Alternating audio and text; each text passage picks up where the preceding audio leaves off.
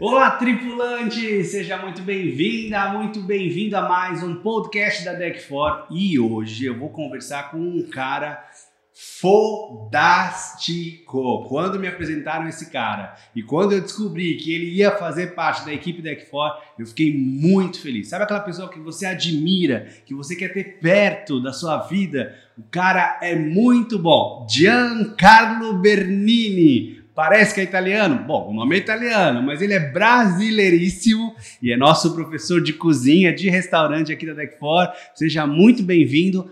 Giancarlo, conta um pouco de quem é você, das inúmeras qualificações que você tem, do cara fudido que você é e que eu tenho o maior orgulho de dizer que faz parte da equipe Deck4.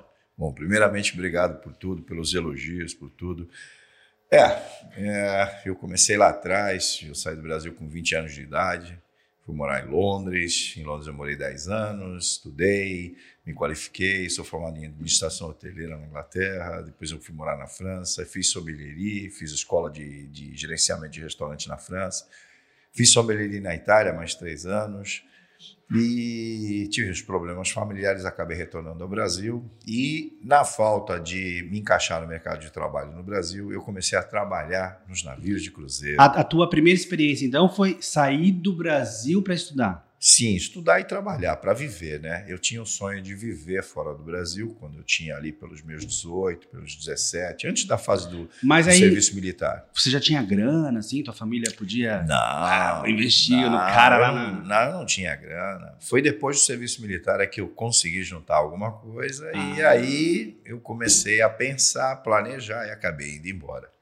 E dos teus amigos, assim, da tua ro- roda de convivência, você- naquela época, assim, você era o doidão que decidiu largar tudo e... Alguns têm né, algumas escolhas, fazem algumas escolhas. Eu já tinha feito a minha e as pessoas tinham feito as delas. Hoje, muitos vêm para mim e perguntam para mim, cara, como você fez? Que, de onde você arrumou coragem? De onde você tirou toda a coragem? Porque, na verdade, o que faltou para eles foi coragem de fazer, né? E eu só respondo que eu segui os meus instintos. Eu queria fazer aquilo, eu fiz aquilo e fui. Ah, Se você for colocar, se for colocar na ponta do lápis, eu estou falando de quase 40 anos atrás. E quase 40 anos atrás, quem saía do Brasil ou era milionário ou era bilionário. As coisas eram muito difíceis, extremamente difíceis. É, uma passagem aérea você precisava levar um saco de 60 quilos de dinheiro para a agência de viagem. Mais ou menos assim, entendeu? Era isso.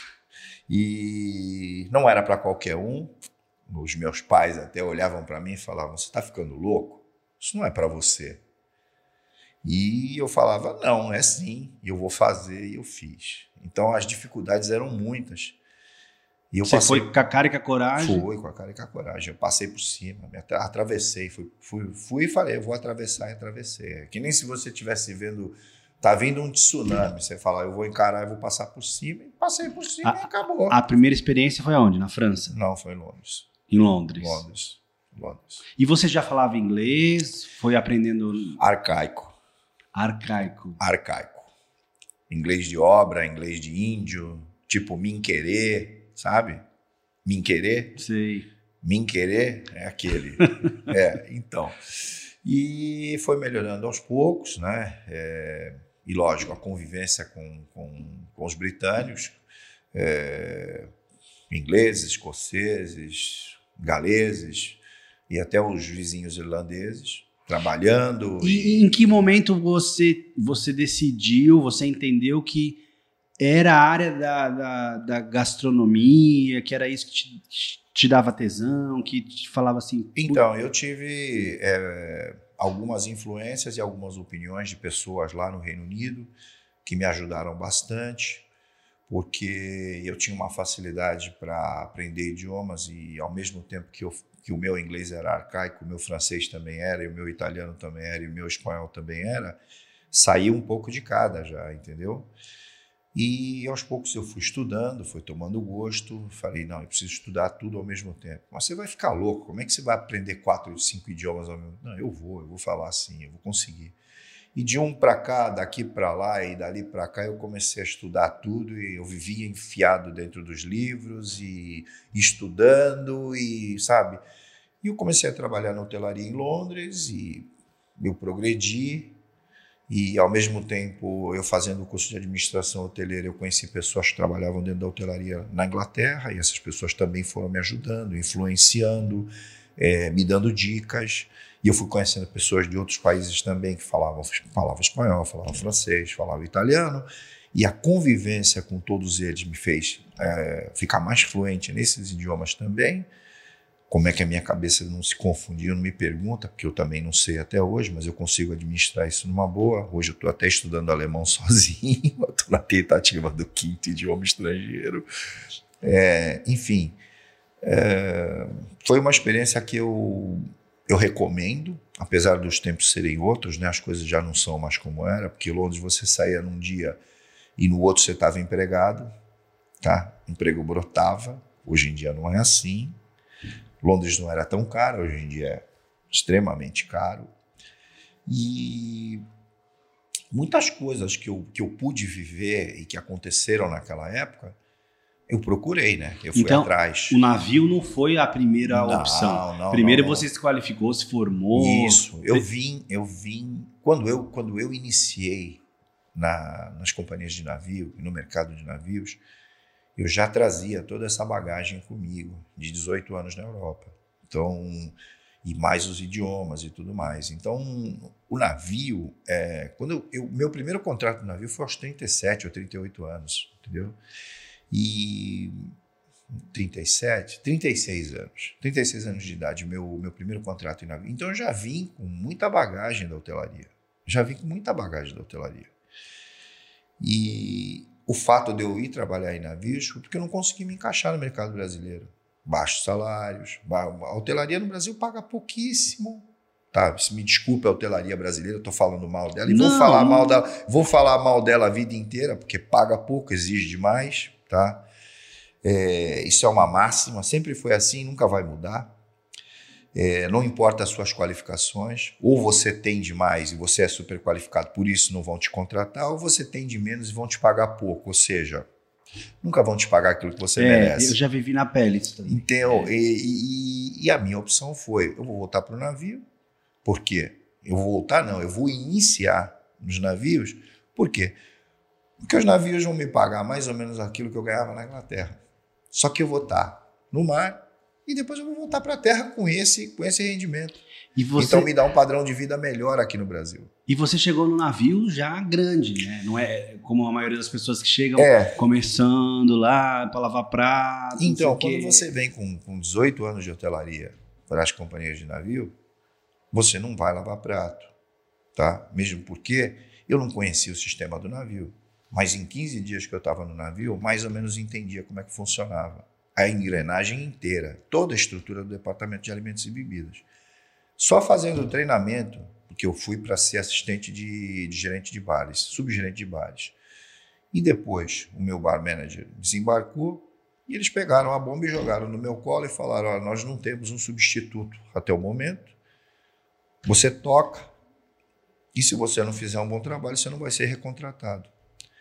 E o meu contrato, que era de seis, virou oito. Seis meses passou para oito, passou para nove e eu só desembarquei com nove meses da minha primeira companhia. Era para ser seis meses, fiquei nove meses a bordo, quase fiquei louco. E já cobrindo esse pepino aí do Cobrindo cara que esse pepino, desembarcou. Porque eu fiquei como eu fiquei como bar manager Do teu primeiro durante, contrato. durante cinco meses consecutivos, me dando resultado um mês atrás do outro. Cada mês o bar, o bar vendia mais. Cada mês a nossa receita era maior. Cada mês o nosso custo diminuía.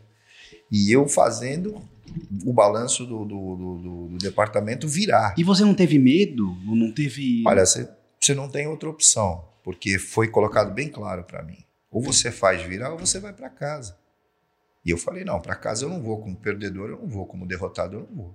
Porque ir para casa significava ter perdido a batalha. Eu não vou perder. Vou fazer o meu melhor. Eu trabalhava às vezes 17, 18 horas por dia. E você enfrentou algum tipo de, de preconceito, assim, pela idade que Muito. você se embarcou? Muito. Por você ser brasileiro e já chegar numa posição O legal? principal, o principal é por você ser brasileiro e não quase não existiam brasileiros naquela época a bordo de navios de cruzeiro. A Carnival é uma, é uma companhia que tem muitos indianos, né? E a maioria era toda indiana, o bar manager que saiu era indiano, o meu gerente de AIB era indiano e existia muito preconceito, né? E eu me senti preterido em algumas situações por eu não ser indiano, por ser brasileiro. Mas eu levei isso, né, na boa, tranquilo. E o hotel manager era um europeu, né? Ele era de Malta, mas ele tinha sido educado na Inglaterra. E eu me aproximei dele, né? Que o meu gerente de alimentos e bebidas era um indiano e eu não tinha uma boa, não tinha uma boa aproximação com ele. O que, que eu fiz? Eu me aproximei do superior dele. E o cara pegou, olhou para mim e falou: o trabalho desse cara é bom, vou bancar ele. E a Carnival foi a tua primeira foi, empresa? Foi a minha primeira empresa. Aí você transitou por algumas empresas. Tra trabalhei em outras. As mais empresas. importantes do, do, planeta você, você, Eu passou, trabalhei, né? trabalhei em algumas, sim. Trabalhei em algumas. E como é que é essa. essa como é que foi essa, essa essas visitas nessas essas companhias? transições? É foram interessantes. Né? Eu trabalhei em companhia onde eu era o único brasileiro, como a Cristo, não tinha nenhum outro brasileiro a bordo. É, apesar do nome italiano, eu não tenho é, as feições de um italiano, porque a minha mãe não, minha mãe não é italiana, meu pai que era. E isso causava um pouco de surpresa e ao mesmo tempo. Mas você tem uma, uma pegada, assim, uma, Sim. uma veia italiana? Sim, claro, meu pai era italiano. Agora, você não se parecer com o italiano é, e você se apresentar com o nome italiano num local onde as pessoas, a maioria são escandinavos e nórdicos em geral, é um pouco diferente, entendeu? E era engraçado, eu nunca é, sofri nenhum tipo de preconceito, eu não posso dizer isso, mas era surpreendente e as reações eram surpreendentes das pessoas. Foi bem interessante. E a Crystal foi uma companhia muito boa. Eu trabalhei como sommelier, eu sou sommelier formado, trabalhei como sommelier. E eu vendia muito vinho bom, vinho caro. A Crystal é uma seis estrelas que dá volta ao mundo, né? E eu fiz algumas voltas ao mundo com eles. E eu vendia muito vinho caro, muito Eles vinho são uma empresa de alto padrão, é, luxo é, puro, né? Ah, eu diria que são as duas, né? A Crystal e a Silver Seas. Ah, tem a Windstar também. Tem, tem, não tem algumas, vai. Tem, vamos dizer aí, tem umas quatro ou cinco. Da, que, de todas que você pa passou, a Crystal é, é, a top. É, a Crystal é a seis estrelas, é a mais top de todas, com serviço de caviar 24 horas e tudo que tem direito, né? Você tem, você tem 24 horas. O pessoal come 24 horas caviar? Você, você liga no room service e você quer caviar às 3 horas da manhã e champanhe. Está incluído no seu pacote. Tá? Você paga e você tem o serviço. Mas você que é o cara de alimentos e bebidas, não faz mal comer, sei lá, três horas da manhã comer caviar? Olha, tem gente que tem, tem, né, tem hábitos, né? Então a pessoa quer tomar champanhe, quer tomar champanhe e comer caviar às três horas da manhã. O vai... tripulante lá na Crystal também comia caviar? Não. Não. não. O tripulante na Crystal não come caviar. Tá. Come bem, mas não come caviar, entendeu? Pô, é, é capaz de comer um purê de banana às três horas da manhã, mas caviar não. Aí beleza, aí você quando que você chega na função de diretor de alimentos e bebidas? Então, levou tempo, levou bastante tempo. Eu trabalhei na NCL, na NCL durante vários anos eu fiquei e tal. Então, levou, foi bem trabalhado, né? Eu fui em várias funções na, na NCL, embarquei em várias, no bar, fui maître, fui gerente de restaurante, fui é, gerente de operações de, de, de alimentos e bebidas, de restaurantes, até chegar em gerente de AIB.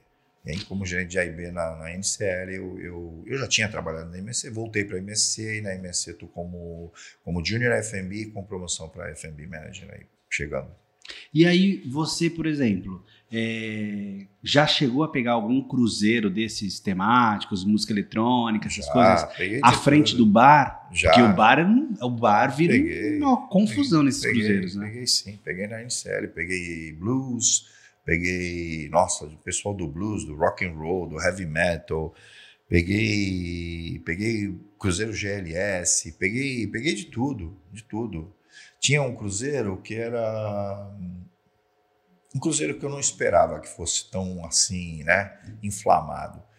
Um cruzeiro de idosos americanos. Eu fiquei surpreso como eles bebiam.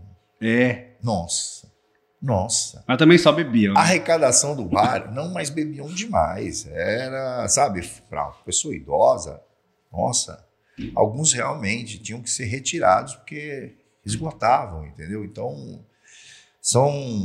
Ah, o pessoal do blues, para mim, eles são os campeões. Eles são os campeões. E, e- e como é que é a operação do bar nesses cruzeiros, assim? Você fica louco. Fico, Você é o cara que fica... Completamente. Eu como, eu, como fui gerente de bares na. Tu, ficava- tua equipe acha o quê? Que você alucinou, que você... É, porque você. E a maioria, né? A maioria desses cruzeiros temáticos, é, eles vêm com um pacote fechado, de open bar, ou de. Então, você tem um. Sabe, tudo aquilo que está exposto no bar faz parte. Então, o consumo é altíssimo. Consumo é altíssimo. E eu também peguei cruzeiro onde cada um pagava o seu, que não tinha open bar, que não tinha nada incluso. Então, o consumo é bem menor. Mas como é open bar já está fechado o pacote, nossa. E você, assim, todo saradão, andando de branco lá no navio, dono do bar, manda em tudo. Como é que é a questão do assédio? Lá na Europa, que a gente sabe que é de um jeito, e aqui no Brasil. Bom, eu já tô coroa, né? A minha idade já não tem mais assédio, né? É, dos, mais coroas que brincadeira. elas gostam mais. É mais brincadeira do que qualquer coisa. Bom, eu fui casado muito tempo, então eu respeitava isso, não, não fazia nada que não deveria fazer. Mas você era casado ah, com a pessoa a bordo? Não, não, eu fui casado em terra. Ela ficava aqui? Ficava aqui. Tá. E eu não fazia nada disso. Então, esse negócio do assédio é você que controla, entendeu? Você... Aliás, aliás, o assédio para brasileiro ele tem que ser encarado com graça, ele tem que ser encarado com, com uma certa, um certo. Como uma brincadeira. Porque aqui, aqui existe muito assédio no Brasil. Lá fora, pelo fato de você ser brasileiro, talvez isso daí inflame um pouquinho mais. Que as pessoas querem conhecer, querem saber. Então é você que você que dá o ritmo para isso, entendeu? Você que dá o ritmo para isso. Você tem que você tem que pisar no freio, principalmente porque para nós tripulantes, isso é seríssimo, você está ali para trabalhar em primeiro lugar. Tem câmera, você tem que lembrar de tudo, você tem que manter o código de conduta. Se você não mantiver o código de conduta, tá todo mundo em cima de você. Pode até ser engraçadinho, pode ser até bonitinho tal, mas no final das contas, você vai passar por um julgamento da tua conduta, Você, Entendeu? você, você, você entende que você é um cara fora do comum nesse meio, né? Assim, que você tem uma postura diferente, que você é, não enxerga as facilidades. Não é que você não enxerga, você não aproveita das facilidades que o teu cargo, que a tua posição, que os teus anos de experiências é, te permitiriam. Se a gente comparar isso ao que a maioria das pessoas, dos homens que adorariam ter uma divisa branca, é, é, fazem e praticam hoje dentro do navio, né? Você, você é um cara na contramão. É, eu acho que é. Não sei, eu acho que é a criação, né? É bem de casa. é, são os valores que você aprende em casa. É, aquilo que eu passei durante o período que eu tive no, no serviço militar. É, Londres. E eu atribuo isso a Londres, é, uma grande parte disso. É, o comportamento deles é muito, né? é reto, não tem curva, não faz curva. É, é um povo. Eu era o único estrangeiro que morava na minha rua quando eu fui quando eu fui morar em Londres. Eu era o único, não tinha um estrangeiro na minha rua. Eu andava com uma camisa do Brasil e eu via a criançada vir falar comigo. Eu com aquele cabelo desse tamanho, hoje eu não tenho mais. E a criançada vinha: Você joga bola? Você joga bola? Eu jogo bola. E os pais se aproximaram e as mães para me conhecer, porque eu era o único estrangeiro, andava com a camisa do Brasil, me perguntaram se é brasileiro, o que está fazendo aqui? Eu falei, estou estudando. Estudando? É, estudo aqui no Hammersmith College. Ah, é aqui em cima? Eu falei, é aqui em cima. Você joga bola? Jogo. Eu jogo com os jamaicanos lá, jogo com os caras lá. Aquilo lá é um arranca-toco, aquilo não é jogo, os caras se pegam lá direto. Vem jogar com a gente. Então eu fiz amizade, tá? Eles me confiaram os filhos para eu levar para o parque jogar bola. Eu trazia todo mundo para casa sem um arranhão. E falava para os meninos, falava, não pode chorar. Não pode chorar. Tem que jogar bola que nem homem, não pode chorar. E aquela confiança que eles me deram de eu levar a galera para o parque jogar bola e tudo mais, aquilo fez uh, nascer em mim mais responsabilidade. E a partir daquele. Eu tenho amigos lá até hoje, fui em casamento dessas crianças que hoje já são adultos e tudo mais, estive lá e, pô, até hoje. É, quando eu estive lá a última vez em 2007, 2008, para mim foi uma festa, entendeu? Rever todo aquele pessoal, crianças que hoje são adultos, que já têm filhos, os pais que, pô, a gente ia no pub tomar cerveja e conversar sobre futebol. O Brasil era tricampeão na época, não era tetra nem penta. E tudo isso eu atribuo a Londres. Entendeu? Você Londres fez para mim, Londres fez para mim, na minha cabeça, na minha personalidade, dentro de mim, me disciplinou de uma forma que talvez aqui no Brasil as pessoas não entendam isso. O que Londres faz com uma pessoa que mora em Londres muito tempo é disciplinar o ser humano em todos os aspectos. Eu me sinto disciplinado, muito disciplinado, pelo que eu passei lá.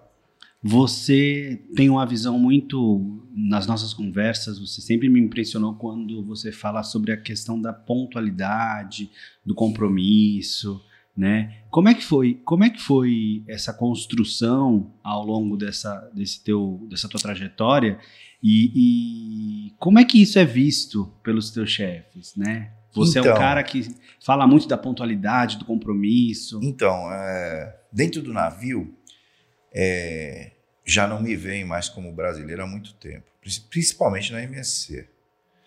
Porque quando me ouvem falar, falam, pô, esse cara fala um inglês britânico. É, ele está 15, 20 minutos antes do horário em tudo que é lugar. Às vezes, uma hora antes do horário, ele já está preparando tudo. Então, certamente, isso não é comportamento de brasileiro. E eu faço questão de ser assim no navio, por quê? Porque a minha imagem, eu estou sendo avaliado, como eu disse, né? Você está sendo visto na câmera. E no final das contas é o teu nome. E você tem um nome profissional, pessoal e profissional, Zé lá. Isso faz parte de você, entendeu? Tem pessoas que se importam, tem pessoas que não se importam. Eu me importo muito com isso. Eu não quero meu nome, né, no fundo do poço. Então, pelo menos pouquinho acima da água eu tenho que estar. Tá. Eu não posso me afogar.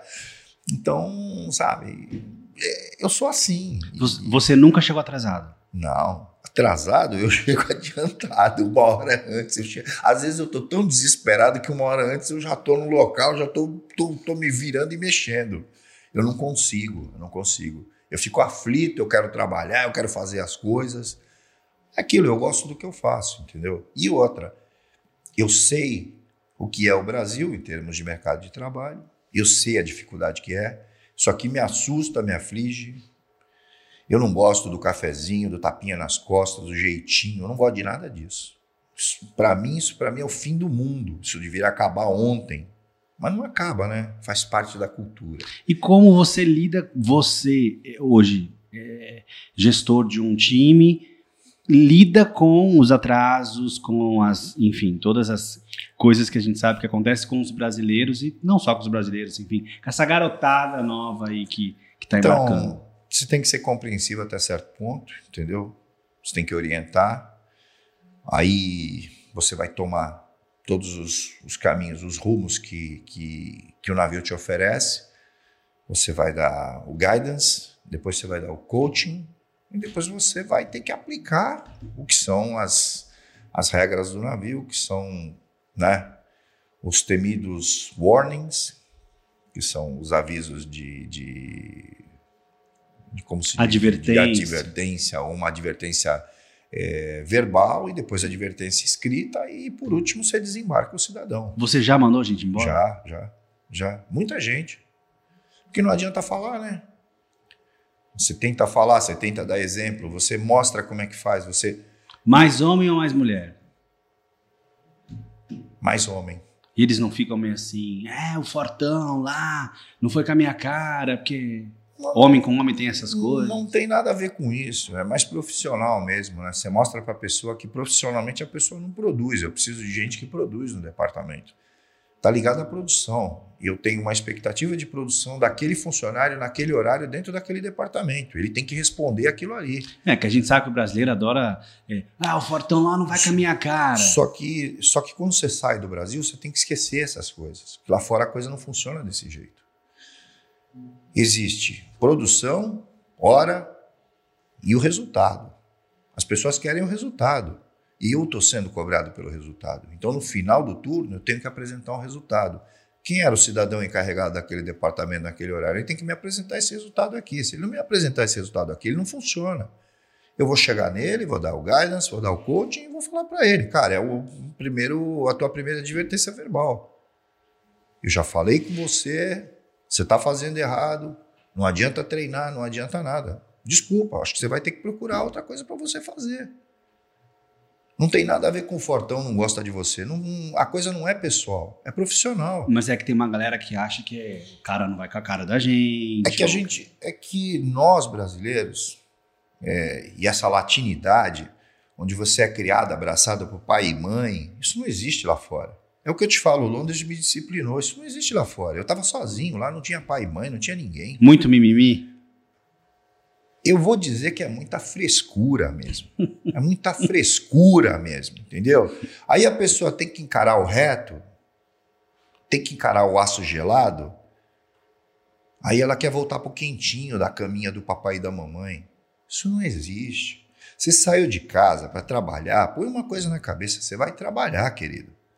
Se você não trabalhar, se você não produzir, Lá não tem cafezinho, não tem tapinha nas costas, não tem conversinha, não tem nada. Isso Vol existe no Brasil, Vol lá não existe. Voltando lá na tua história no começo, que você foi para Londres, você foi, você foi para França, você estudou, você se formou o cara super qualificado que você é. Esse período foi, foi um período de, de renúncia, de, de dificuldade? Lógico que foi. Lógico que foi. Abri mão de muita coisa. Ou você pensa que eu não queria estar aqui com os meus amigos curtindo, surfando, ir para um, vários lugares? Eu fiz isso tudo depois. Ah, eu fiz muito mais, né? Porque eu conheço 97 países no mundo. Eu dei seis voltas ao mundo completo. Meus amigos foram surfar aqui ali, conhecem um pedacinho de Eu conheço o planeta inteiro. Eu não tenho mais quase nada para conhecer. Conheço cinco continentes mais a Austrália. E tem gente que nunca saiu do Brasil. Faz festa, faz um monte de... Nunca saiu daqui. É uma escolha, né? Ou você vai então, pro caminho do, do, do mimimi, da, da, frescura, ou você... Ou então você pega pesado, pega a série e acaba tendo resultado, entendeu? Ó, eu tô hoje com 56 anos, a companhia sempre lembra de mim, sempre me chama, sempre me contrata. Se eu não fosse como eu sou, com certeza isso não estava acontecendo. Porque aqui no Brasil, com a minha idade, eu não consigo emprego. Então você vê como é que é. A diferença de estar tá fora é a diferença de estar tá aqui. Você, você acha que não é, compensa ou não vai compensar num dia que você decide desembarcar de vez dessa vida, é, voltar para um trabalho para ganhar, sei lá, 4 mil reais, 3 mil reais? Não, não compensa. O que, que, que, você vai fazer da vida? O que, que eu vou fazer? Eu vou dar um jeito de ir para um dos escritórios da MSC na Europa sempre, ou, ou, seja, tentar sempre estar tá dentro desse mercado, dessa indústria que te valoriza. Ou então, não, pode ser mesmo do, dos navios cargueiros, para voltar a aprender, como já tive oportunidade. Já chegaram para mim e perguntaram se eu não queria trabalhar no escritório em Barcelona deles. E eu, na época, não quis, porque quem estava comigo não quis ir, não podia ir, e, e eu acabei decidindo não ir. Eu me arrependo, me arrependo muito. Porém, eu tomei a decisão e continuei nos navios continue nos navios. É, é que se a gente parar para pensar também, você é muito jovem ainda. Então. Eu já não me vejo tão jovem. É, não, mas vamos pensar nos, nos corporates que tem a bordo, nas pessoas ah, que sim, hoje. Sim. É, veja, você pode chegar. Você pode ser, por exemplo, nosso primeiro hotel manager brasileiro da MSC, eu tô falando. Sim, com 11 navios vindo, a minha expectativa é essa daí ir para a quarta e depois ir para a quinta divisa dourada. Eu tenho essa expectativa, eu tenho esse foco. Eu, eu, eu, não sei como é que é a máfia lá dentro, eu já faz bastante é, tempo que, que a minha vida também mudou. Ela está lá, é, tá lá. Mas assim, se, ela está sempre lá. Se eu parar para pensar nas pessoas sérias que estão lá dentro, que eu conheço, né, é, e, que, e se elas tiverem a chance de te olhar trabalhando, elas vão falar: Poxa, a gente já tem um, um, um, hotel manager brasileiro, Temos, que aliás é importantíssimo para a temporada brasileira ter um. temos 11 navios vindo aí da MSC nos próximos 10 anos ou 9 anos, uma coisa assim. Temos 11, 11 novos navios. Com 11 novos navios, eles vão precisar de gente qualificada para assumir esse cargo. Com certeza. Entendeu? E gente talhada dentro dos próprios navios deles. Ou seja, eu tenho que fazer a minha parte. É continuar fazendo o que eu estou fazendo, melhorar, me qualificar mais. Para isso eu estou estudando alemão sozinho. Entendeu? E tá apto. Quando a oportunidade aparecer, se ela aparecer, se cair para mim, eu tenho que agarrar. Eu tenho isso como foco. Então, eu vou correr, eu vou perseguir, eu vou atrás. Lá dentro você tem muitos amigos, assim, napoli Tenho. napolitanos Tenho, e tenho, tal, bem tenho. relacionado com. Tenho, tenho. É uma é uma família, que eu diria uma família. Sim, tenho bastante, vários, vários. Como Ao é que- longo dos anos eu tenho vários amigos em Nápoles. Como é que foi para você essa parada por conta da pandemia? Tá sendo difícil, né? Financeiramente nem preciso te mencionar, porque a gente tem um rendimento bom no navio que não está entrando, só sai. Como é que era a tua rotina? Você é, é, ficava quanto tempo em terra, quanto tempo em casa, descansando? Vai, vamos colocar em média de 5 a 6 meses no navio e entre dois, de 2 a dois e meio em casa, vai. Não chegava a 3. Tá. Tá. E pô, você tem quase que um ano tomado por dois contratos, um contrato e um contrato e meio, quase dois. Isso aí vai. E eu desembarquei em fevereiro do ano passado, nós já estamos o quê? Já estamos indo para quase junho. A outra, na próxima semana é junho. Então são 14 meses, 16 meses, já vai para 16 meses, 15 meses, não sei. Então é muito difícil, é muito difícil. E agora os cruzeiros estão voltando, tanto na Europa quanto nos Estados Unidos. Estão vacinando dentro dos navios. Estão vacinando dentro dos navios. Ou seja, você em breve pode já Com ir certeza, embora. com certeza eu, eu acredito que pouquinho em pouquinho, dentro de pouco tempo eu tô. Você é um cara que se especializou no mercado americano, né? É, nos últimos cinco anos eu tenho feito só Estados Unidos e Caribe. E por quê? O que, que você acredita que te, te, é, que a companhia olha e fala assim, não, esse cara aqui é adequado, é perfeito lá para a temporada no Caribe? Bom, eu, bom, o primeiro fator, primeiro fator que eu atribuo, o primeiro fator é o inglês, tá?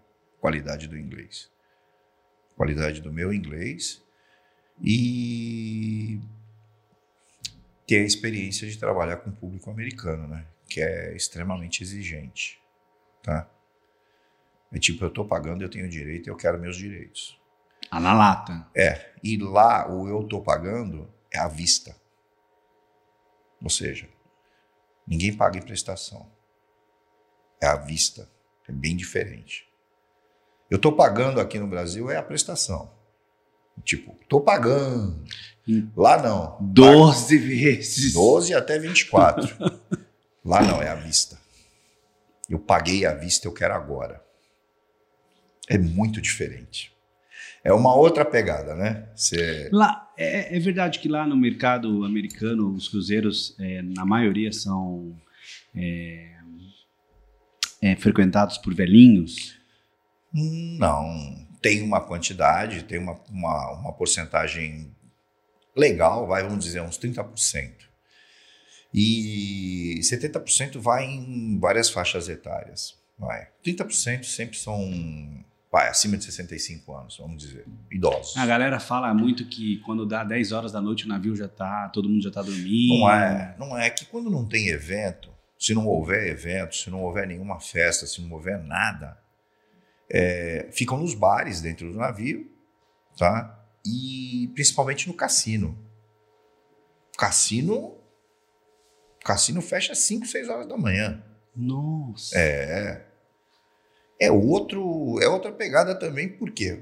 Por causa do poder aquisitivo. Tem muito para gastar, vai para o cassino. E às vezes, esses que são os maiores de 65 são os que mais gastam no cassino. É completamente diferente daqui. Completamente. Eu tenho só uma experiência na temporada brasileira entre 2003, 2004 ou 2004, 2005, não me lembro. E é muito diferente. Eu sei que mudou muito, porém, poder aquisitivo muito alto do americano permite ele fazer uma série de coisas que não acontecem na temporada aqui, nem nunca vão acontecer por causa do poder aquisitivo. Agora, uma das coisas que é, também é, são importantes é a tua experiência em relação à questão da agência de vigilância sanitária deles lá, sim, né? Sim. Você é um cara expert nesse assunto. Sim, eu, eu fiz vários cursos, né, de USPH, né, United States Public Health, que é a agência, de regula a agência reguladora de saúde pública deles, correspondente à nossa Anvisa. Na verdade, a USPH é o que deu origem a todas as agências de saúde pública para portos no mundo inteiro. Eles foram os primeiros, tá?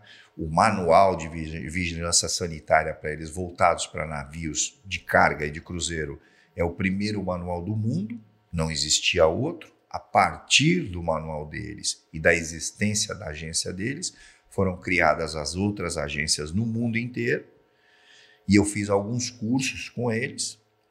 E, lógico, passei algumas inspeções nas várias companhias que onde eu passei o meu menor score foi 92 e o meu maior score foi 99 pontos.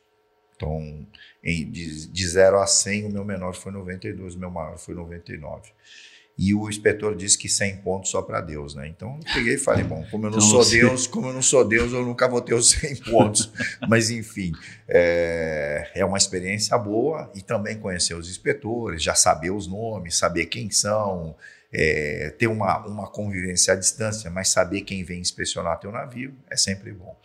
Ah, você está contando essa história assim, eu fico pensando, né? Às vezes o cara embarca, aí o cara cria um, um, uma picuinha com o chefe, ou acha que o chefe é assim, ou acha aquilo, aquilo outro, e não faz ideia da trajetória e, e, do quanto essa pessoa é, é, é importante para a companhia, né? E batalhou para chegar ali, né? Pois Porque é. ninguém te põe na cadeira, ninguém te dá uma. Ah, é o que eu estou falando. Aqui tem cafezinho, aqui tem tapinha nas costas, aqui tem amiguinho, aqui tem tudo isso. Lá existe só uma coisa que te leva para cima: competência. Pois é. Você tem que ser competente. Então, quando você sai do Brasil, esquece o amiguinho, esquece o cafezinho, esquece o tapinha nas costas, esquece essa mentalidade.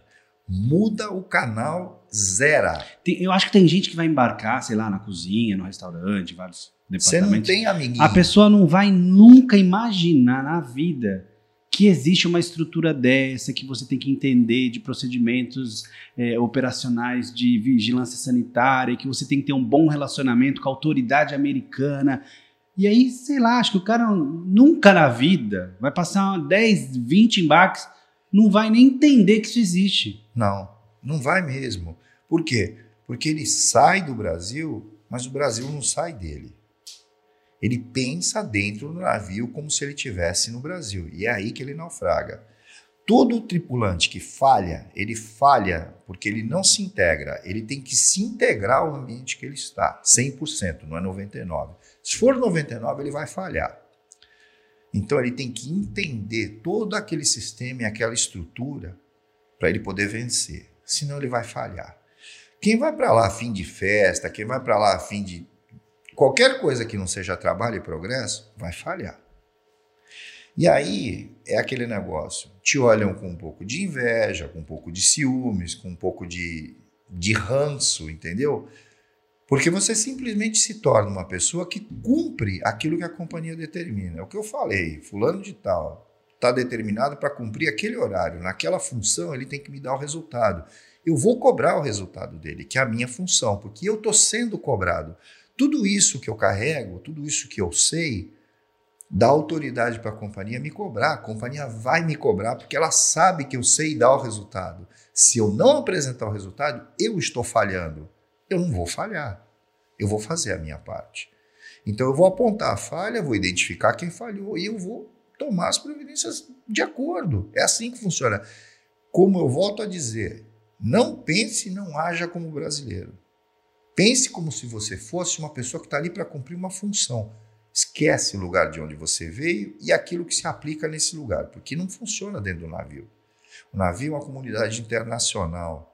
Sendo uma comunidade internacional, ela é regida por leis internacionais e a mentalidade dentro do navio é de trabalho. Ela não pode ser de outra coisa. Se é tripulante marítimo, você está ali para trabalhar. Essa é a tua primeira função. No teu tempo extra, você faz o que você quiser. É errado o cara embarcar achando que, ah, vou conhecer o mundo. Vai, evidentemente que ele vai. E eventualmente ele vai conhecer o mundo. Mas isso é uma consequência do trabalho. Porque o teu primeiro, o, a, o teu objetivo ali dentro é executar um bom trabalho, sair com uma boa avaliação, voltar para o teu próximo contrato. Em um ou dois contratos, pô, esse cara aqui já está num nível de promoção, ele faz isso aqui bem. Será que ele no departamento dele aqui ele não encaixa como supervisor? Vamos dar uma oportunidade para ele? Eu trabalhei com ele dois contratos, conheço ele, é responsável, cumpre, cumpre as tarefas, isso, aquilo, é, segue as regras de, de, de, de saúde pública. Quem sabe ele não mereça uma oportunidade. Você está sendo olhado. Como eu disse, você está na câmera, está todo mundo te olhando. E as, as avaliações elas são mensais. Uhum. Todo mês você tem uma avaliação de desempenho. Então eu vou pegar e vou avaliar um funcionário. O funcionário não me dá retorno. Ele tem seis meses de contrato. Todas as avaliações dele durante, são seis, durante os seis meses são ruins. Eu vou tomar um cafezinho com ele, dar um tapinha nas costas dele, vou ser amiguinho dele, vou mandar ele para casa, que é o que ele merece. Porque ele provou nos seis meses que ele não está ali para trabalhar. Como tem as pessoas que têm seis avaliações fantásticas. Aí você conserva a pessoa mais um contrato naquele cargo e no segundo você fala, essa pessoa aqui sim, ela teve duas avaliações excelentes. Essa aqui está pronta, tá pronta para promoção. Já veio pronta, porque o primeiro contrato eu já devia, mas você não pode dar a promoção no primeiro contrato. É, mas o, o, o lance maluco dessa questão da avaliação é que assim, né? Às vezes a pessoa fez o, faz o contrato inteiro perfeitinho e tal. Aí chega na última semana, ela caga tudo. Então, aí você, você tem que levar pela média. Eu, pelo menos, funciono dessa forma. Eu já vi chefe que ferra o cara. É, Inclusive, já, já intercedi por algumas pessoas, porque eu falei, pô, não faz isso. O cara fez um baita contrato aqui, entendeu? Aí nessa última semana ele está ansioso para ir embora, aconteceu alguma coisa, a gente não sabe. Leva pela média. Aí a pessoa não, reconsidera. Nem todo mundo vai encontrar o Giancarlo no meio do caminho. Não, mas eu então... já vi muitas vidas, não, é... muitos. É, é... Por isso, por isso é que você tem que lembrar que você está ali para cumprir uma tarefa. Você está ali para cumprir um trabalho. É o teu nome. É o teu nome ali. Você tem que zelar pelo teu nome. Ninguém quer o nome no, no, no, no Serasa. Ninguém, ninguém, quer ser devedor. Ninguém quer, ninguém quer andar de cabeça baixa na rua. Meu, no navio é a mesma coisa. É Mas você... esses seis, esses últimos dias, eles são realmente bem são importantes, difíceis. Né? Eles são difíceis. Por quê? Porque está próximo do teu desembarque. Você está ansioso para ir embora. Você fez um contrato inteiro. Tem calma. Tem calma. Vai chegar o dia, vai chegar a hora, você vai embora tranquilinho. Agora, garante, tenta garantir a tua avaliação como uma avaliação muito positiva. Porque é dela que você depende para poder voltar. O cara vai escrever lá, recontratável ou não recontratável. Recontratável com possibilidade de promoção. No final, é sempre o chefe que vai é, definir às qual... Vezes, às vezes você fez um contrato, por exemplo, com um chefe que desembarcou. Mas ele vai passar para o outro, ó, fulano de tal observa, porque é bom funcionário, fez isso, fez Então você não vai chegar na tua última semana com um chefe novo que acabou de embarcar, que não te conhece, não trabalhou com você, ele está baseado nas informações que ele recebeu do anterior, que só vai voltar quando você desembarcou, e esse cara que vai fazer tua avaliação não trabalhou contigo. Então ele vai pegar a tua última semana e vai falar: ah, vou ignorar o que o cara disse e vou dar uma avaliação ruim, porque nessa semana que ele trabalhou, nesses 15 dias ou nesse mês que ele trabalhou comigo, ele foi uma porcaria. Então, meu amigo, teu trabalho começa no dia que você embarca e termina no dia que você desembarca. Você não pode dar, você não pode vacilar nenhum dia. Você vacilou, você vai colher o fruto do teu vacilo. Deu bobeira, vai escorregar, vai cair. Então, é do primeiro ao último dia, você entra sério e sai sério. Deixa para você brincar, para você dar risada, para você se divertir. Eu não estou dizendo que você não pode fazer isso. não estou dizendo que você não pode fazer isso durante o, o, o período que você está trabalhando. Ser uma pessoa amigável, divertida, legal. Inclusive, é interessante para a companhia que você seja. esteja sempre com um sorriso no rosto. Mas o problema é não misturar as coisas. Não misturar as coisas e não se deixar levar, não deixar subir para a cabeça. Ah, eu estou bem mesmo, os caras me avaliaram bem. As tuas avaliações nunca, nunca, nunca teve como ninguém chegar lá e colocar uma vírgula, né? Porque eu parto do seguinte princípio: eu parto daquilo que é verdade. Eu pego a pessoa e falo: Isso daqui é verdade, isso aqui é verdade, isso aqui é verdade. Eu estou errado? Você não chega na hora nunca. Está sempre 10, 15 minutos atrasado. Então, tua pontualidade não existe. Porque pontualidade existe ou não existe você não tem pontualidade. E não rola uma treta? O cara não quer discutir contigo? Sim, lógico. Mas eu falo, vem cá, mas você chega na hora? Aí cai por terra. Nós estamos discutindo por quê? Eu estou te falando uma coisa que você não cumpre. Então você não deveria estar discutindo, você tinha, você tinha que estar tentando melhorar. Ou seja, essa não é a primeira avaliação que eu estou fazendo, que você está com o mesmo problema. Teu uniforme está sujo. Você não tem asseio. Você não tem higiene pessoal. Não é a primeira, não é a segunda. Nós não vamos discutir. Você não segue regra de saúde pública. Você é mais amado ou odiado, amor? Depende. É, depende. Depende. É, o estranho, o estranho é que o estrangeiro não brasileiro aceita numa boa. A maior dificuldade que eu tenho é com o brasileiro. Por quê? Porque ele acha que nós somos da mesma nacionalidade que eu tenho que passar pano. Desculpa, ninguém passou pano para mim, nem estrangeiro e nem brasileiro. Eu não vejo a minha obrigação de passar pano para ninguém. É assim que funciona, comigo é assim que funciona, é assim que vai funcionar sempre. O certo é o certo, o errado é o errado, os dois não se misturam. Acabou. Então, você está ali para trabalhar, faça o teu trabalho e faça bem feito, que eu vou te cobrar. Porque em cima de mim tem um cara me cobrando o tempo inteiro. E eu tenho que responder para ele. Não, não, não, se esqueça jamais que eu estou apenas cumprindo aquilo que eu tenho que cumprir e eu tenho a pressão de uma pessoa que está em cima de mim. E em cima dele está o capitão do navio. Isso mesmo. Está o capitão do navio. Só isso. O capitão do navio está cobrando ele que está me cobrando. Para a gente encerrar, quando a pessoa embarcar, quem é o Giancarlo que ela vai encontrar lá dentro? Quem é o chefe que ela vai encontrar lá dentro e o amigo que ela vai encontrar lá dentro? Se vai ter uma parte de amigo aí. Eu acho que eu tenho amizade com todo mundo, entendeu? Lógico que dentro dos limites que o navio permite, eu tenho amizade com todo mundo. Sou uma pessoa normal, nada de anormal.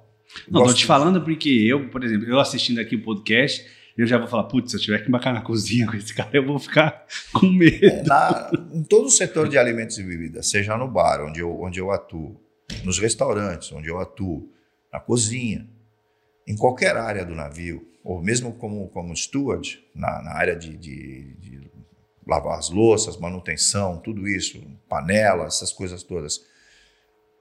Toda a área de operação do navio, que seja alimentos e bebidas, que eu atuo, e a pessoa for embarcar, primeiro, eu sou uma pessoa que prima pela pontualidade, pela higiene, tá? Pelo profissionalismo, pela seriedade, entendeu? Na hora que você não está trabalhando, problema seu. O que você faz, deixa de fazer, isso é um problema seu.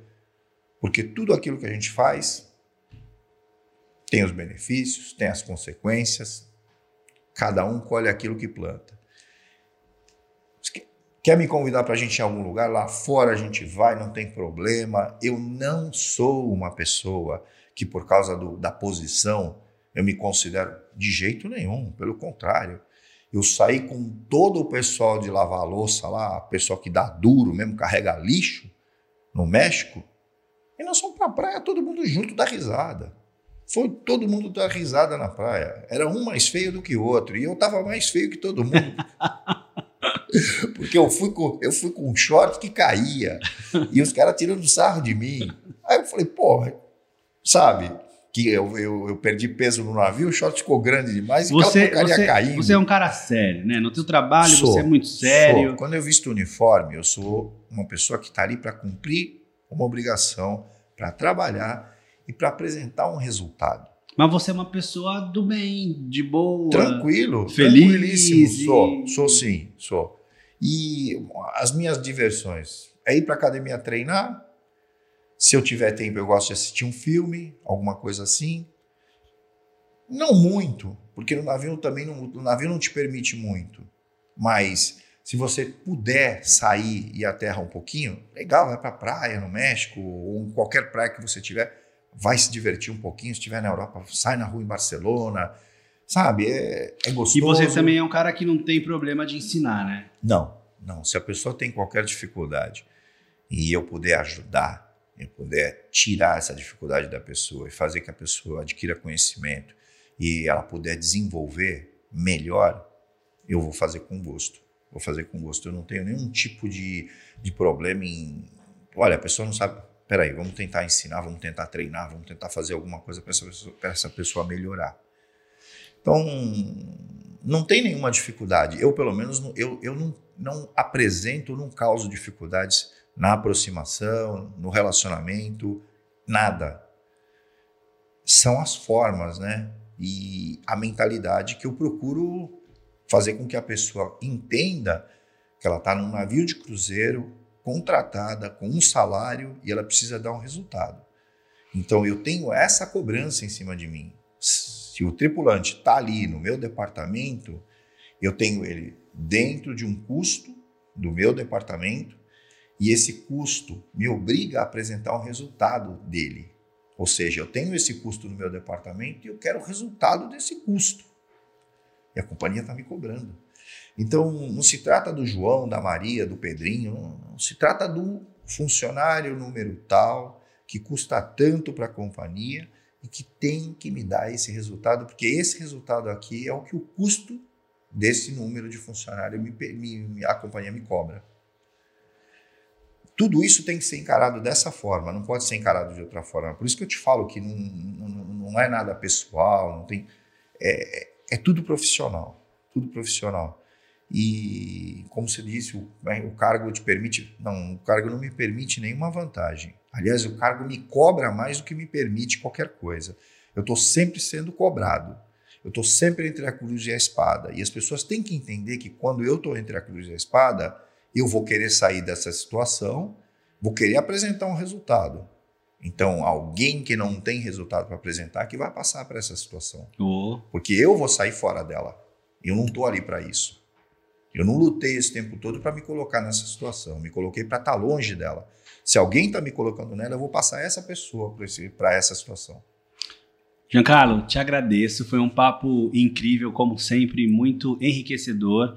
É, que sorte da gente, brasileiros, é, encontrar a bordo figuras tão especiais e tão é, é acolhedoras e cheias de conhecimento como o Giancarlo. É, é, é, é tão legal porque assim a gente a gente é, é, encontra muita gente a bordo, assim, e 80% dessas pessoas são estrangeiras. Né? Então, quando a gente encontra um brasileiro com essa bagagem, com essa experiência, com, com esse jeito de encarar o desafio do, do, do trabalho a bordo, né? da, da vida a bordo, e querer ajudar as outras pessoas e servir como exemplo para outras pessoas, meu, de verdade, você é um cara que é, eu falei no começo do podcast e, e vou falar sempre, vou replicar isso para as pessoas porque existem monstros, existem pessoas incríveis, brasileiras, trabalhando nesse segmento, nessa indústria, né, que às vezes por alguma questão ou outra acabam não sendo tão conhecidas, né,